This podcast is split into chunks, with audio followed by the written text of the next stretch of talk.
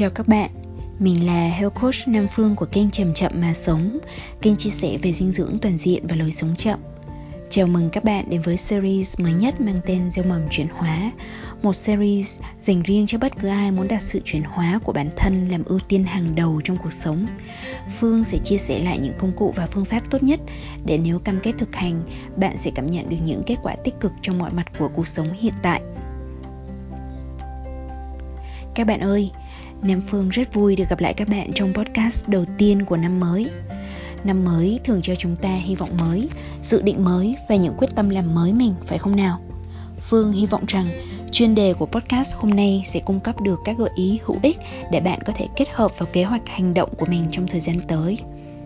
Top mười cách xây dựng một dòng tiền hạnh phúc cũng là nội dung xuất phát từ cuốn sách Đồng tiền hạnh phúc và khóa học Money E Q của Ken Honda mà Phương hay chia sẻ gần đây. Money E Q có nghĩa là trí tuệ cảm xúc xung quanh các vấn đề về tiền bạc.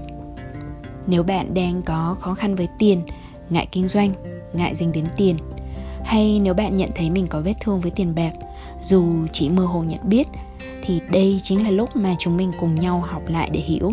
Hiểu rồi thì biết cách trị liệu các vết thương về tiền bạc và giải phóng bản thân mình ra khỏi những cái kẹt sâu hoắm trong tâm thức. Từ đó, chúng mình mới có thể hòa mình vào dòng chảy của đồng tiền hạnh phúc.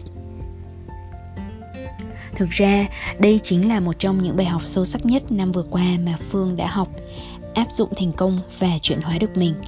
Nên Phương cực kỳ cực kỳ hào hứng được chia sẻ lại ngay sau đây. Hãy biết rằng bạn hoàn toàn có thể áp dụng các cách xây dựng dòng tiền hạnh phúc này, ngay cả khi bạn vẫn có những vết thương với tiền chưa được chữa lành. Đơn giản vì nó không đòi hỏi bạn phải được chữa lành hoàn toàn thì mới áp dụng. Ngược lại, chính việc hành động ngay lập tức sẽ giúp cho bạn được thiết lập những niềm tin tích cực mới, thói quen mới. Và rồi việc của bạn là để những niềm tin cũng như thói quen đó dẫn dắt, lèo lái mình đến những bước đi cần thiết tiếp theo. Còn nếu bạn thấy mình chẳng có vấn đề gì với tiền cả, nhưng nghe chỉ vì tò mò thì cũng rất tốt. Chắc chắn việc áp dụng các nguyên tắc này cũng sẽ giúp bạn đón nhận thêm thịnh vượng, thêm sung túc đến cho cuộc sống của mình, như nó đã mang đến cho Phương. Cuối podcast, Phương sẽ gửi đến tất cả các bạn một vài thông tin hấp dẫn để nếu muốn tìm hiểu sâu hơn, bạn sẽ được dẫn dắt bởi một người thầy có tâm, có tầm nhé. Trước tiên, trước khi nói đến dòng tiền thì phải định nghĩa lại tiền hạnh phúc là gì. Quay ngược lại dòng lịch sử, khi chưa có tiền thì việc trao đổi hàng hóa rất chậm chạp và không hiệu quả. Làm thế nào để biết được phải đổi mấy cân táo mình trồng để có được một con vịt bạn nuôi, đúng không?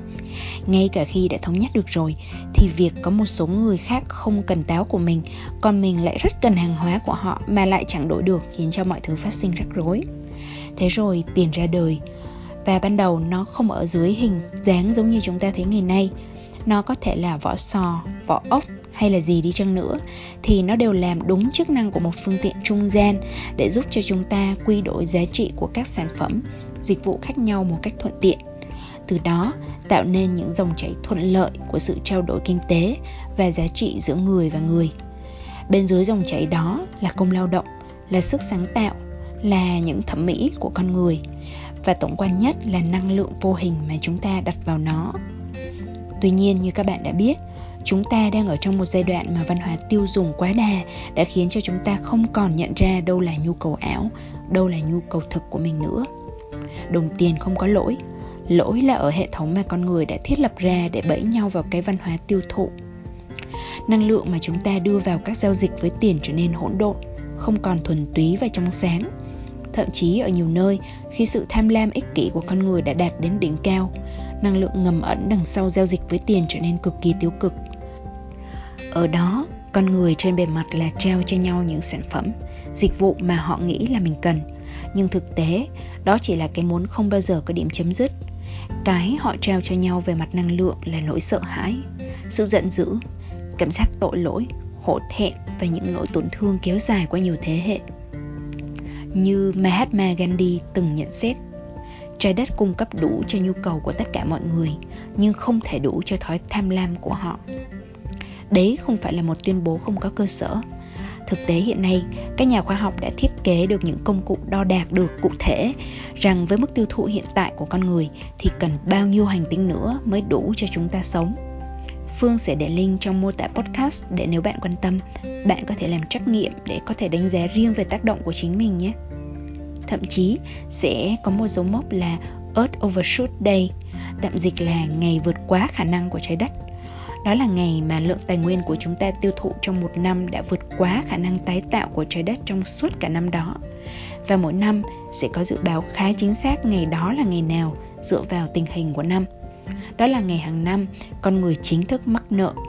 Lịch sử ghi nhận là chúng ta càng ngày càng lún sâu vào nợ nần sinh thái vì Earth Overshoot Day càng ngày càng đến sớm.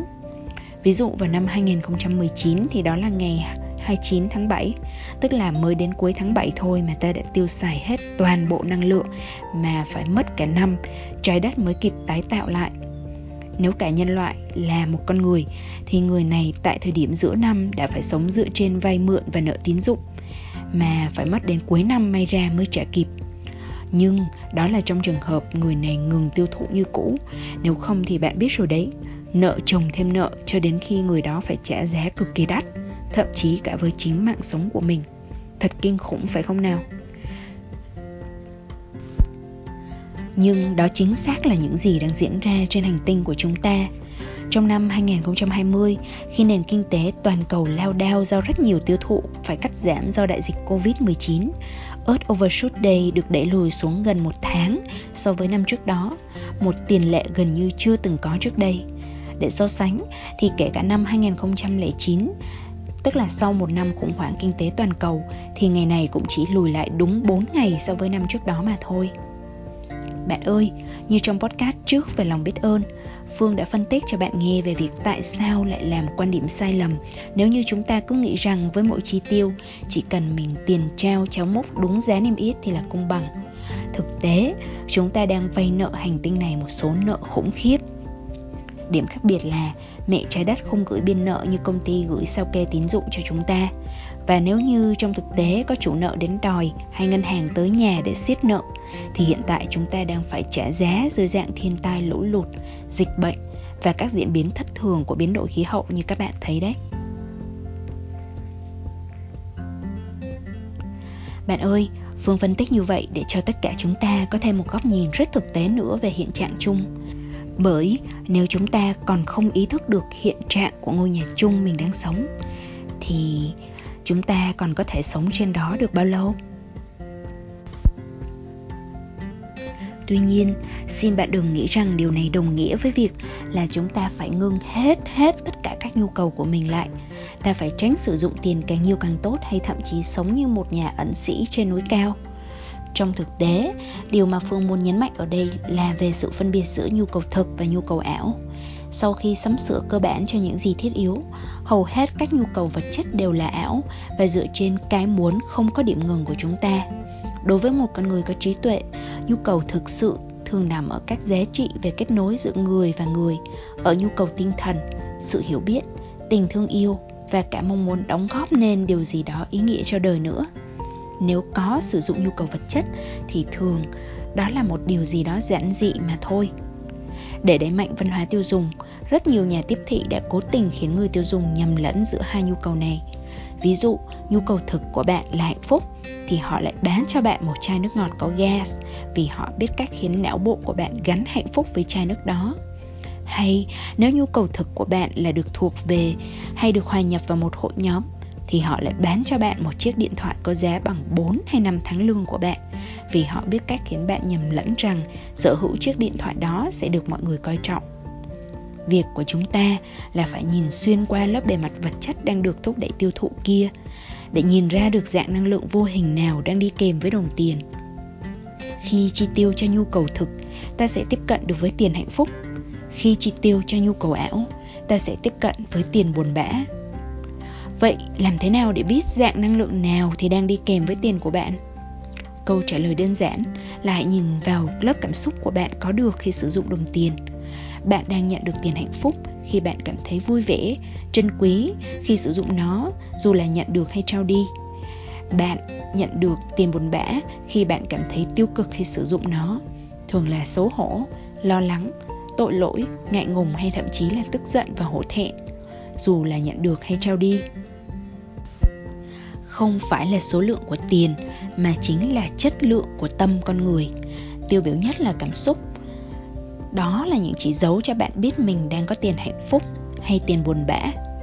Và những cảm xúc này là những cảm xúc bền vững, vẫn tồn tại ngay cả sau khi bạn đã sử dụng nó, không còn sở hữu nó. Nói đúng hơn, nó là một trạng thái bền vững của tâm, không phải một cơn cảm xúc vui vẻ, chỉ thoáng qua trong phút chốc khi mới sở hữu món đồ mới, để rồi nhanh chóng buồn chán, tội lỗi hay tiếp tục thèm khát món mới ngay sau đó. Nếu không hiểu được sự khác biệt cốt lõi này, thì dù ta có là triệu phú, tỷ phú thì cũng là một triệu phú buồn, tỷ phú buồn. Buồn bã, buồn chán, buồn bực, tóm lại là đủ kiểu buồn. Còn nếu nắm được nguyên tắc này thì thậm chí có đang tạm thời có nợ chưa trả thì tiền ta dùng vẫn là tiền hạnh phúc. Bạn tin được không? Lát nữa Phương sẽ kể cho bạn một minh chứng sống về điều này nhé. Còn bây giờ thì bạn có thể nhấn nút tạm dừng trong một phút, thư giãn, thả lỏng và nhắc mình quay về với một vài hơi thở sâu, chậm trước khi chúng ta cùng bàn về mười cách xây dựng dòng tiền hạnh phúc.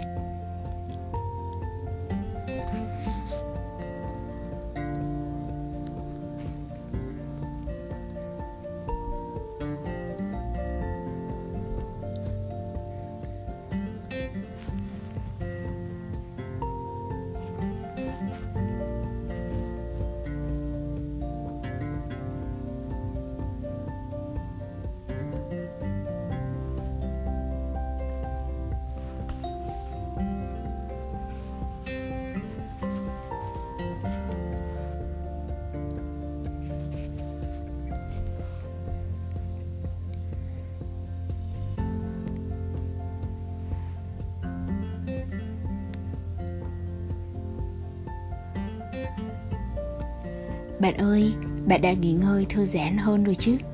Không chần chừ gì nữa, sau đây Phương sẽ đọc lên đoạn trích về mười cách hàng đầu để tạo ra dòng tiền hạnh phúc của Ken Honda. Cứ sau khi đọc một đoạn trích nhỏ về mỗi cách, Phương sẽ kèm theo những gợi ý thiết thực và những dẫn chứng mà Phương biết nhé.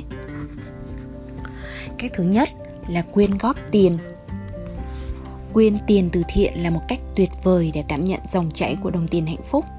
Bạn không cần quyên góp cả một gia tài, chỉ cần vài đồng đô la đã có thể làm nên khác biệt và khiến bạn cảm thấy vui vẻ. Quyên tiền từ thiện sẽ gửi thông điệp bạn đã có quá đủ đến bộ não và các nguồn năng lượng xung quanh bạn. Bạn đang dư thừa nên không cần lo sợ. Hãy tìm một nhóm hoặc một tổ chức từ thiện bạn quan tâm và phù hợp với niềm tin của bạn. À, đây thực sự cũng là cách yêu thích của Phương. Ở podcast trước, Phương đã kể về chiến dịch quyên góp từ thiện cho bếp chay thiện nguyện rồi đó. Ngay cả sau một năm kinh tế khó khăn, lòng hảo tâm của mọi người không giảm xuống, mà sự đồng cảm của chúng ta với nhau lại thêm sâu sắc. Hãy nhớ rằng, bạn không cần sở hữu nhiều tiền vẫn có thể làm điều này, thậm chí không cần có tiền. Có một chi tiết Phương chưa kể hết vào đợt quyên góp đó, đó là tại cái thời điểm mà Phương đứng ra quyên tiền từ thiện thì bản thân mình có số tiền mặt trong tài khoản chỉ vừa đủ chi tiêu trong gia đình trong tháng đó mà thôi. Mình đóng góp không phải là thông qua đồng tiền nữa, mà thông qua thời gian bỏ ra, qua mối quan hệ và năng lượng tích cực phát ra đủ để thu hút các dòng năng lượng khác, mà tiền chỉ là phương tiện để thể hiện nó. Thậm chí không nhất thiết phải quyên tiền, chúng ta có thể hiểu rộng ra là quyên góp những thứ vốn cần tiền mới có thể mua được. Một ví dụ rất cảm động mà Phương nhớ được là ví dụ của Sư Cô Chân Không, người đã hơn năm mươi năm đi theo phụng sự cùng Sư Ông Thích Nhất Hạnh. Vào cái thuở còn thanh niên chưa đi tu và chứng kiến nhiều gia cảnh quá bần hàn, Sư Cô đã đi đến từng nhà để xin mỗi nhà một nắm gạo. Sư Cô nói với họ rằng mỗi tháng chỉ xin một nắm gạo bằng cái lòng bàn tay thôi, không xin hơn, giống như bằng với số gạo mà họ có thể vãi ra để cho chim chóc ăn vậy. Thế là rất nhiều nhà đã vui vẻ đóng góp, để rồi tích tiểu thành đại, số gạo đó đã đủ để giúp nhiều người nghèo qua cơn cùng quẫn. Cách thứ hai là tặng tiền cho bạn bè. Có thể bạn đã từng cho vay tiền trong quá khứ và có thể bạn được yêu cầu cho vay hoặc đầu tư tiền. Tiền trao cho những người thân yêu của bạn luôn là đồng tiền hạnh phúc. Trong cuộc sống, luôn có những lúc mọi người cần tiền. Có thể bạn đã có đủ mọi nguồn lực. Tôi từng tặng tiền cho người thân quen, những người muốn theo đuổi ước mơ, và bạn sẽ cảm thấy rất sung sướng khi tiền của mình phục vụ cho bạn bè và hỗ trợ họ trong cuộc sống. Đó là một cảm giác tuyệt vời, không gì sánh được. Bạn ơi, bạn nghĩ sao về cách này? Bạn thấy nó hiển nhiên hay là mâu thuẫn với hình dung của bạn về tiền hạnh phúc? Dù không phải là các yêu thích của mình, Phương đã vài lần ứng dụng và không hề thấy hối hận. Lần gần nhất là một người bạn nông dân ở miền Trung hỏi mượn tiền của mình sau đợt bị ảnh hưởng lũ. Mình à, lúc đó thì không tiện để cho bạn vượn, mượn vay tất cả những cái số tiền mà bạn muốn, nhưng mình đã tặng cho bạn một ít trong số đó. Mình không đòi hỏi bạn phải trả lại như là đi mượn. Và mới đây nhất thì bạn ghé nhà chơi, ngỏ ý muốn tặng mình ba ngày công để sửa chữa các thứ trong nhà. Cách thứ ba là tặng quà cho bạn bè. Tặng quà cho bạn bè là một cách tiêu tiền thú vị. Trong nhà tôi có một tủ chuyên để cất quà tặng. Lúc đi mua sắm, chúng tôi chủ yếu mua quà cho bạn bè. Một hôm vợ chồng tôi đi mua đồ, tôi là người trả tiền và mang vác đồ mua được. Trên đường trở về chỗ đậu ô tô, hai tay tôi đầy ắp các túi đồ, có lẽ phải hơn mười chiếc to nhỏ khác nhau. Chẳng món nào trong đó là dành cho chúng tôi cả, mà đều là quà tặng cho bạn bè thân thiết. Bạn không cần phải mua những món quà đắt tiền. Một hộp trà thảo dược nhỏ cũng là món quà tuyệt vời. Người được nhận quà sẽ rất hạnh phúc, và cả bạn cũng vậy. À, và đây chính là cách tiêu tiền yêu thích nhất của Phương, cứ như là được đọc truyện kể về cuộc sống của mình. Dạo gần đây mình cũng rất hay tặng những hộp trà thảo dược nho nhỏ, nến làm từ sáp ong, hay chính những món đồ của nhà mình làm như mơ ngâm, bia gừng, sung muối cho các cô bác mà là cha mẹ của những anh chị em thân thiết trong cộng đồng. Mình sử dụng ba tiêu chí quan trọng nhất là thân thiện túi tiền, tốt cho sức khỏe, và cuối cùng là có nguồn gốc ngay tại địa phương, thay vì dùng đồ nhập ngoại hay từ những nơi quá xa. Như vậy, bên cạnh việc chăm sóc sức khỏe và bày tỏ sự quan tâm đến những người thân yêu, mình còn giúp cho dòng tiền được luân chuyển trong địa phương mình sống và làm cho kinh tế của dân cư nơi đây được phát triển bền vững hơn, thay vì để cho tiền chảy tập trung hết về tận phía bên kia bán cầu vào túi tiền của một thiểu số các nhà tư bản nào đó. Cách thứ tư là luôn luôn đưa nhiều hơn. Nếu cho ai thứ gì, bất kể là gì, hãy luôn đưa nhiều thêm. Khi rơi vào tình huống mà buộc phải yêu cầu giúp đỡ hoặc vay mượn thứ gì, chúng ta thường yêu cầu ít hơn mức bản thân thực sự cần vì cảm thấy xấu hổ nếu chúng ta không có chút nào. Vậy nên, nếu có người tìm đến bạn và yêu cầu một cái gì đó, hãy cố gắng hiểu tại sao họ cần bạn giúp đỡ và trao cho họ nhiều hơn họ yêu cầu. Nếu ai đó hỏi mượn cây bút, bạn hãy đưa cho họ thêm một cuốn sổ. Nếu bạn là ông chủ thuê nhân viên mới, hãy cho họ mức lương cao hơn họ yêu cầu một chút. Nếu bạn đang đàm phán một thương vụ với khách hàng, hãy xem có thể bổ sung một dịch vụ miễn phí nào không. Trao nhiều hơn trong những tình huống này biến năng lượng miễn cưỡng, lo lắng thành năng lượng tích cực, mang lại cho mọi người cảm giác được chăm sóc và yêu thương. Nó giống như một cách đầu tư cho sự giàu có về mặt tình cảm của bản thân và cộng đồng. Wow, bạn nghĩ sao? Hãy hình dung bản thân mình với vai trò người nhận, hoặc nhớ lại một lần đã được ai đó chăm sóc tận tâm, và bạn sẽ hiểu tại sao đây lại là một trong những cách tạo ra dòng tiền hạnh phúc. Cốt lõi của cách này cũng là sự quan tâm sâu sắc với nhau và giải phóng cho người mình muốn giúp đỡ khỏi tâm lý miễn cưỡng, ngại ngùng và thậm chí hổ thẹn khi phải yêu cầu được nhận một thứ gì đó. Mình thấy rất nhiều người bị mắc kẹt trong một tâm lý ngại ngùng. Vì vậy, mình thường chủ động hỏi khi thấy bạn bè mình có đang gặp khó khăn, và đổi lại cũng vậy, rất nhiều người đã chủ động hỏi khi thấy mình có vẻ đang gặp khó khăn. Một lần nữa, mình muốn nhấn mạnh rằng chúng ta không nhất thiết phải có một số tiền lớn để giúp đỡ một ai đó. Hãy làm theo sức của mình. Cách yêu thích của mình khi không thể tặng tiền vẫn là dùng các năng lực khác nhau của bản thân để giúp bạn bè của mình những việc mà thông thường họ phải chi thêm tiền mới có được. Ví dụ như là có thể một buổi chiều giúp đỡ họ trong cái, uh, cái cửa tiệm mà họ đang bận rộn. Cũng có khi lại là những tư vấn về sức khỏe chẳng hạn. Khi phóng to lên để thấy bức tranh mà họ đang ở trong đó, thì ta sẽ thấy có vô vàn cách sáng tạo mà có thể trao tặng được nhiều hơn. Cách thứ năm là trả nhiều hơn số tiền phải trả. Nhiều người rất ngạc nhiên về điều này. Khi nhận được hóa đơn, tôi sẽ thanh toán càng sớm càng tốt. Đôi lúc tôi trả nhiều hơn số tiền phải trả một chút để thể hiện sự đánh giá cao của tôi. Điều này khiến nhiều người sững sốt. Họ nói rằng trong suốt sự nghiệp của mình, chưa bao giờ họ nhận được nhiều tiền hơn số tiền họ yêu cầu. Khi được trả ít hơn, họ thấy buồn bã. Song nếu nhận được nhiều hơn, họ lại thấy choáng váng. Tôi trả nhiều tiền hơn chỉ để xem phản ứng của họ và cảm thấy thật vui. Mọi người không quen được trả tiền nhiều hơn. Mục đích của tôi là nhằm thay đổi suy nghĩ của mọi người về việc cho và nhận. Nó mang lại cho tôi niềm vui lớn lao. Bạn ơi, đây là một cách tuyệt vời nữa. Tất cả đều nhấn mạnh đến việc trao đi một cách hào phóng và linh hoạt, theo khả năng của mình. Mỗi lần Phương thử cách này thì đều nhận được những món quà quý là những nụ cười thật vui vẻ của người bán hàng, thậm chí là một sự ngạc nhiên, đầy sung sướng nữa. Có lần giống như một trận giằng co vui vẻ vậy, cô bán hàng thì cứ đòi nhét thêm vào túi của mình, còn mình thì cứ đòi nhét thêm tiền vào túi của cô. Ngay ngày mai khi ra chợ hay đến cửa hàng yêu thích, tại sao bạn không mặc cả thử, nhưng hãy làm mặc cả lên thay vì mặc cả xuống.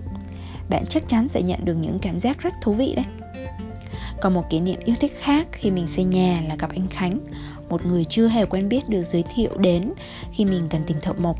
Sau khi đến xem nhà một lúc, anh hỏi mình: "Em định trả cho anh bao nhiêu?" Mình nói: ba trăm năm mươi nghìn một ngày được không ạ? ba trăm năm mươi nghìn lúc đó là số tiền mà mình được tư vấn là để trả cho người thợ mới vào nghề.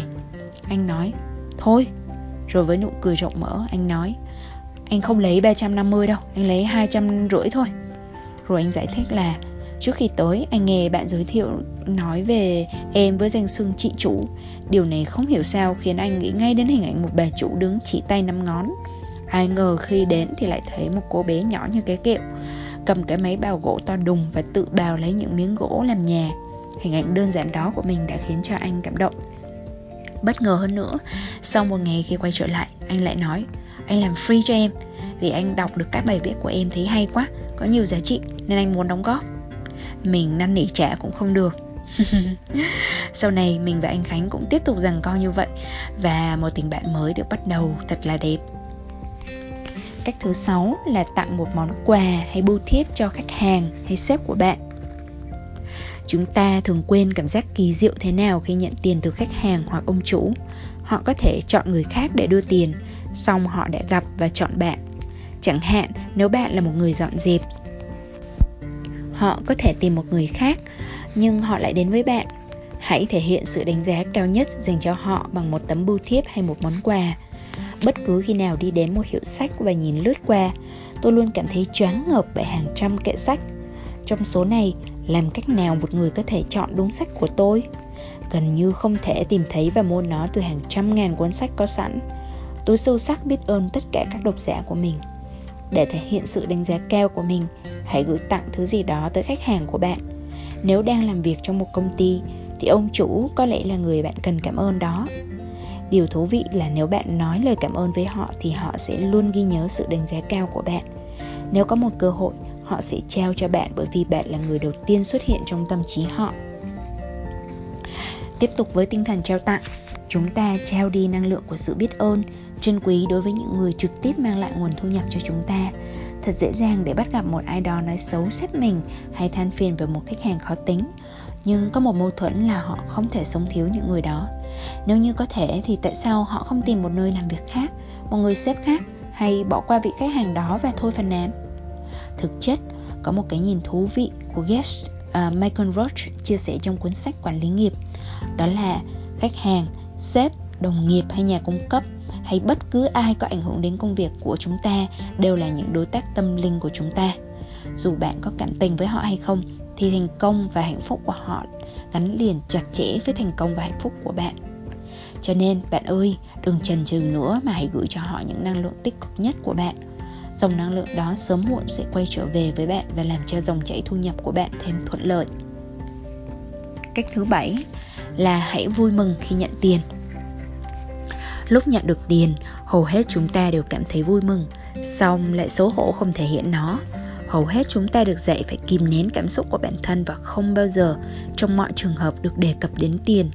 Nếu bạn tỏ ra vui vẻ khi nhận được một món quà sinh nhật thì rất bình thường, nhưng vì một lý do nào đó chúng ta không thể bày tỏ sự hân hoan khi nhận được tiền. Hãy thể hiện cảm giác hạnh phúc của bản thân bất cứ khi nào bạn nhận được tiền. Nếu để người đưa tiền cho bạn thấy bạn sung sướng thế nào thì họ sẽ cảm thấy muốn làm lại lần nữa để bạn hài lòng. Thật dễ chịu khi được đối diện với một khuôn mặt hạnh phúc. Cảm giác cực kỳ tuyệt vời khi bạn cảm nhận và bày tỏ niềm vui nếu được nhận thêm tiền. Một ngày tôi nhận được một phiếu giảm giá hai đô la tại một cửa hàng tạp hóa. Tôi đã nói, chà, tôi vui mừng quá đi. Người bên cạnh đã đưa thêm cho tôi phiếu giảm giá của cô ấy vì thích nụ cười của tôi. Cô ấy muốn nhìn thấy tôi vui vẻ vì phiếu mua hàng hai đô la của mình. Tôi đã trao cho cô ấy nụ cười rạng rỡ nhất. Bạn đã bao giờ đi mua sắm chỉ nhằm khiến người chủ cửa hàng quen biết vui vẻ chưa? Đó có thể là một cửa hàng tạp hóa hay một quán ăn. Tặng lại nụ cười cho người tặng bạn thứ gì đó là cách hiệu quả để duy trì dòng chảy. Và sau khi điểm qua một loạt các tinh thần trao tặng thì đến lần này chúng ta học được cái tinh thần thái độ khi được nhận tiền. Đối với Phương thì đây cũng là một trong những điều cần phải ôn lại. Do nỗi đau của riêng mình với tiền trước đây, mình đã từng cố tỏ ra dửng dưng với nó và thậm chí né tránh nó. Nghe thật buồn cười đúng không? Nhưng mỗi lần có ai đó hỏi mình thông tin về dịch vụ và tài khoản để họ chuyển tiền thì mình phải mất ít nhất mấy ngày để gửi thông tin cho họ. Sau đó, khi ngân hàng điện tử báo tin tiền về thì mình tiếp tục dửng dưng không thèm xem. Rồi là còn phải đợi người ta hỏi đi hỏi lại. Đã nhận được tiền chưa thì mình mới kiểm tra và xác nhận. Đó là một cái thói quen mà mình cần sửa. Giờ thì mình vẫn đang trong tiến trình học lại. Một điều có thể rất dễ dàng với người này nhưng lại thành khó khăn với người nọ là như vậy đấy. Điều số tám. Cái cách thứ tám là hãy cầu nguyện tiền bạn tiêu đi được hạnh phúc. Đây là điều tôi học được từ người cố vấn của mình. Bất cứ khi nào tiêu tiền, tôi luôn thầm nhủ trong đầu, có lẽ số tiền này sẽ phù hộ cho mình và những người thân yêu của mình. Bởi số tiền mình bỏ ra sẽ mua thức ăn hoặc có ích với người nào đó. Bất cứ khi nào tiêu tiền, hãy luôn cầu chúc cho một người hoặc một công ty. Bằng cách cầu chúc cho họ bằng tiền của mình, bạn đang tạo ra dòng tiền hạnh phúc. Trước lúc đi ngủ, hãy nhớ xem bạn đã tiêu tiền cho ai vào ngày hôm đó và tưởng tượng những điều thật tuyệt vời sẽ xảy ra với họ. Nếu bạn duy trì thái độ này, mọi người sẽ chú ý, quan tâm đến bạn. Không cần bạn phải nói gì, mọi người đều có thể cảm thấy năng lượng ấm áp và yêu thương của bạn. Điều này thật là hay phải không? Phương hiểu rằng mục đích của cách này khi yêu cầu thực hiện trước khi đi ngủ là để điều hướng dòng chảy của suy nghĩ về hướng tích cực nhất và đưa cái dòng chảy tích cực này vào tiềm thức. Trước khi đi ngủ, chúng ta thường có xu hướng nghĩ về điều gì đó chưa được hoàn thành, chưa ưng ý hay tiếp tục lo lắng về những vấn đề mà mãi vẫn chưa tìm cách giải quyết. Việc này nếu kéo dài sẽ gây ảnh hưởng đến giấc ngủ và chúng ta sẽ thức dậy với một cảm giác nặng nề, lo lắng.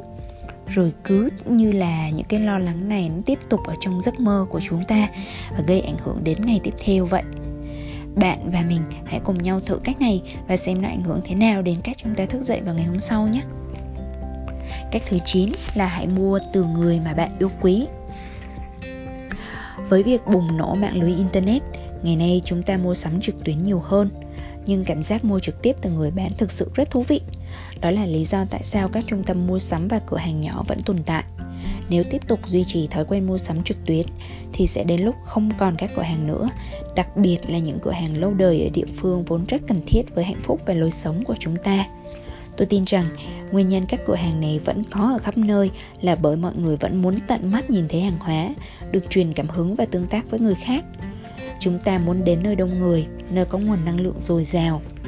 Nếu mua hàng hóa từ người chúng ta quý mến, dù biết có thể mua được ở nơi khác với mức giá tốt hơn, tức là chúng ta đang giúp người đó duy trì hoạt động kinh doanh. Chúng ta mang đến cho họ hạnh phúc và giữ họ tồn tại trong dòng chảy của họ. Vì vậy, bất cứ khi nào đi mua sắm, hãy đến những địa điểm quen thuộc và mua từ người bạn quý mến, và bạn sẽ cảm thấy vui vẻ hơn nhiều. Bạn cũng có thể làm như vậy khi mua hàng trực tuyến. Nếu mua thứ gì đó từ một cửa hàng trực tuyến yêu thích, bạn cũng sẽ cảm thấy dễ chịu vì tiền của bạn chi tiêu là đồng tiền hạnh phúc. Để minh họa cho quy tắc này, Phương muốn kể cho các bạn nghe câu chuyện về một người chị mà mình và vòng tròn bạn bè của mình tại Đà Lạt đều vô cùng yêu mến. Đó là chị Châu, chủ của tiệm bánh Thanh Châu. Nếu đến Đà Lạt, bạn có thể ghé thăm tiệm bánh nhỏ mà xinh xắn này. Đây là một cái cửa tiệm tươi vui đến ngỡ ngàng. Chị Châu đã dùng gu thẩm mỹ tuyệt vời và bàn tay bài trí khéo léo của mình để biến mỗi góc của cửa tiệm đều đẹp và tỏa năng lượng sống động. Nếu như ở một con hẻm thông thường, nhà nào tự chăm sóc cây nhà nấy, thậm chí phải luôn để cây bên trong hàng rào vì sợ mất. Còn ở con hẻm dẫn vào tiệm bánh, chị Châu bày trí rất nhiều chậu cây dọc hai bên đường. Chị không bao giờ sợ mất và cũng chưa bao giờ bị mất. Chị nói với mình rằng chị thích được lan tỏa năng lượng tốt lành theo cách này. Khi chị bắt đầu mua cây để bên ngoài, các nhà hàng xóm cũng bắt đầu cùng nhau chăm sóc những cái cây đó như là cây chung của khu phố. Họ ra tưới nước và trò chuyện với nhau bên cạnh những chậu cây. Những cái cây không còn dừng lại ở chức năng trang trí cho đẹp, mà chúng còn giúp làm nâng cao năng lượng tinh thần của cả khu, giúp cho mọi người cũng có dịp trò chuyện vui vẻ và kết nối với nhau nhiều hơn. Mà bạn biết đấy, chỗ nào có sự nhộn nhịp của những dòng năng lượng vui vẻ thì chỗ đó vô tình lại hút khách vô cùng. Từ trước đó rất lâu, chị Châu là người mà mình luôn nghĩ đến như một minh chứng sống cho bất cứ một nguyên tắc sống đẹp nào mà mình từng được nghe đến. Chị vô cùng hào phóng và hạnh phúc, kể cả sau khi bất ngờ có một khoản nợ lớn. Chị uh, cũng không có cái sự khác biệt nào trong cái cách chị đối xử hào phóng với mình và cộng đồng. Thậm chí có vẻ như chị cho đi còn nhiều hơn. Ai cũng có thể cảm nhận rõ khi bước vào cửa tiệm của chị, ăn bánh của chị hay được tiếp xúc với đôi mắt cười của chị. Mỗi lần tụi mình có dịp hội họp, chị Châu đều mang bánh đến, và ngay cả chị không đến được thì cũng không quên gửi tặng theo làm quà. Chưa hết nhé, thậm chí mình đã có nhiều dịp đi xa mà lần nào chị cũng gửi theo nhiều quà để mình tặng cho mọi người. Trên đường mình đi, chị không cần biết mình sẽ tặng ai. Chị chỉ đơn thuần là yêu quý tất cả mọi người, dù họ có là khách hàng của chị hay không. Và bạn biết đấy, dù mình không có nhu cầu ăn bánh ngọt, nhưng mình thường xuyên ghé thăm cửa tiệm của chị, và đôi khi thấy mình bản thân mình mua hàng đơn thuần vì mình muốn người chủ cửa tiệm này được thêm hạnh phúc. Quy tắc thứ mười là hãy biết ơn mọi thứ. Bài học sâu sắc nhất trong việc tạo ra và đảm bảo sự giàu có đến với tôi từ Wahei Takeda, người cố vấn của tôi. Ông từng kể cho tôi câu chuyện về một người đàn ông đã tìm đến ông trong tuyệt vọng. Người đàn ông này có một khoản nợ khổng lồ và vô cùng cần tiền. Wahei nói sẽ cho tiền, nhưng chỉ khi anh ta nói arigato một trăm nghìn lần. Nghĩa là anh ta sẽ phải nói arigato mỗi phút hàng ngày trong nhiều tháng cho đến khi hết. Người đàn ông đồng ý. Đến lúc quay lại nhận tiền thì anh ta lại không còn cần nó nữa. Tại sao? Bởi vì tư duy đánh giá cao của anh ta bắt đầu gặt hái được những phần thưởng riêng. Anh ta có khả năng trả hết nợ và không còn cần vay tiền nữa. Mỗi lần nói cảm ơn, chúng ta đã giải phóng một nguồn năng lượng mạnh mẽ vào thế giới. Chúng ta lập tức hiện diện. Chúng ta nhận ra những thứ mình đang có là đủ. Chúng ta rất đầy đủ. Chúng ta có tất cả những thứ cần thiết. Hiểu và cảm nhận điều này là năng lượng mạnh mẽ trong vũ trụ. Bạn có thể đạt được mọi thứ theo đúng nghĩa đen nếu tỏ ra biết ơn và cảm kích. Bạn muốn giàu có, hạnh phúc, bình yên, hãy nói cảm ơn. Rất đơn giản, phải không? Và đây chính là nguyên tắc cuối cùng, một nguyên tắc quan trọng và sâu sắc. Mình đã nói về nguyên tắc này trong số trước và sẽ tiếp tục đính kèm thêm trong mô tả podcast này một bài viết nữa để bạn có thêm gợi ý thực tập cụ thể hơn. Mình cho rằng biết ơn chính là biểu hiện của trí tuệ. Khi ta càng nhìn sâu, hiểu thấu vào những sợi dây liên kết giữa chính mình và mạng lưới sự sống xung quanh, ta càng cảm thấy biết ơn. Theo Ken Honda, một trái tim luôn biết cảm ơn tự nó sẽ phát ra năng lượng thu hút những điều mà chủ nhân của nó cần đến. Dần dần, bạn sẽ thấy mình được đắm mình trong dòng chảy của sự thịnh vượng, sung túc thực sự. Mà ở đó, bạn sẽ không còn gắn liền tiền bạc với sự an toàn. Bạn thấy an toàn đích thực nằm ở mối liên hệ và sự tương trợ của những người chung quanh mình. Bạn sẽ không còn gắn liền tiền bạc với sự tự do. Bạn được sự tự do ngay giây phút tâm trí bạn được cởi bỏ những niềm tin hạn hẹp và bắt đầu cảm nhận trọn vẹn cuộc sống. Bạn sẽ không còn gắn liền tiền bạc với sự thịnh vượng.